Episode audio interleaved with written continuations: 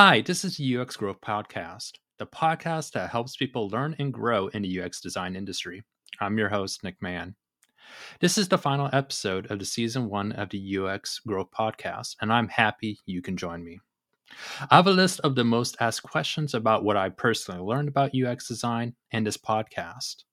Lastly, ways you can grow yourself in UX design in hard and soft skills and the habits that will improve your life. Also, what to expect with season two of the UX Growth podcast.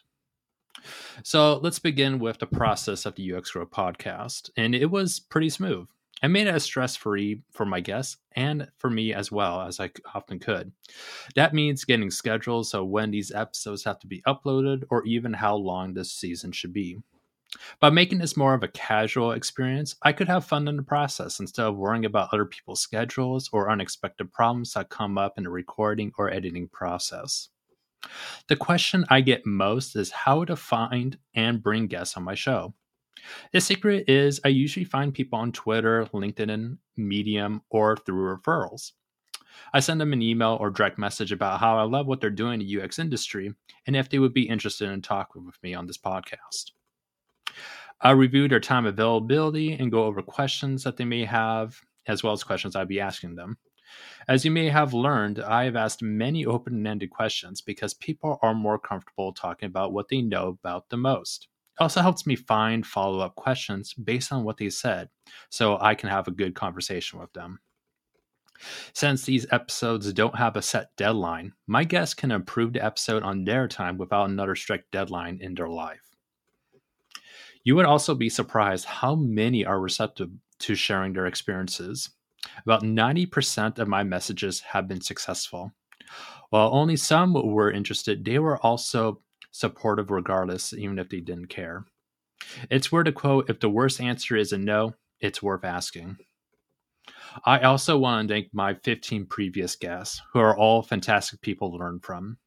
I only have positive things to say, and I can attest to their professionalism and genuine love of helping others.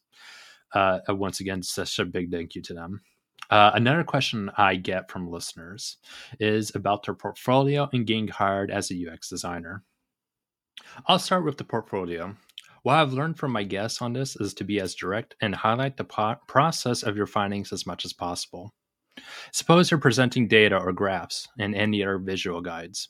Be upfront with the significance of it. People generally don't read, they skim, especially when it comes to paragraphs. When you make your sentence consistent and highlight the most crucial information, you're making it much easier for the recruiter to tell your profession in the process. Also, show off prototypes of a finished design and talk about what you learned from it all. For interviews, I can go off on a tangent of what you can do to improve. But what helped me the most to get through the recruiter interview was to lead every answer with a research method and end it with an example. Another question is whether my past work experience is irrelevant to UX design. Can I be a UX designer? The answer is absolutely, because UX design is a big field, and I argue it's impossible to master it all. That means you can bring something to the team that others can't based on your past work experiences, even if it's not directly related. The reason is is while there are a lot of hard skills such as research, design, and writing, there's also a lot of soft skills like communication, teamwork, and creative problem solving through data. A lot of people have that ability if they apply themselves to it. The most common topic discussed on UX Grow Podcast Season 1 was imposter syndrome. All 15 of my guests have dealt with it in the past or still currently.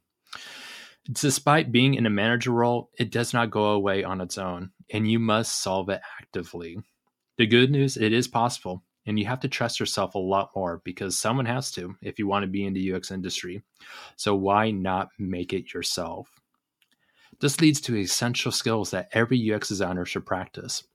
Perform some creative art, whether painting or writing, something to express your creative passion on your own time without any judgment. Another is through movements, such as yoga, walking in a park, or any sport. UX designers typically work in offices, so we tend to have sedentary lifestyles. Let's challenge that by having more movement in our lives. Lastly, challenge any limiting beliefs that you have on yourself. If you don't work on this, it will kill the, your future that you deserve. If you think you need more time to be ready for a challenge or a promotion or learning something new, you will always be correct regardless of the truth. So always be mindful of that. Yeah.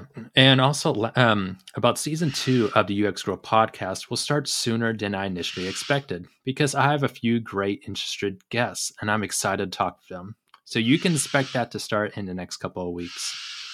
Please follow me on Twitter and LinkedIn, which are found in the show notes, so you can be up to date when season two arrives. I hope you have a great career in UX design, and a big thank you to all my past guests, as they this wouldn't exist without them. Also, big thank you for listening and feel free to subscribe and share to this podcast.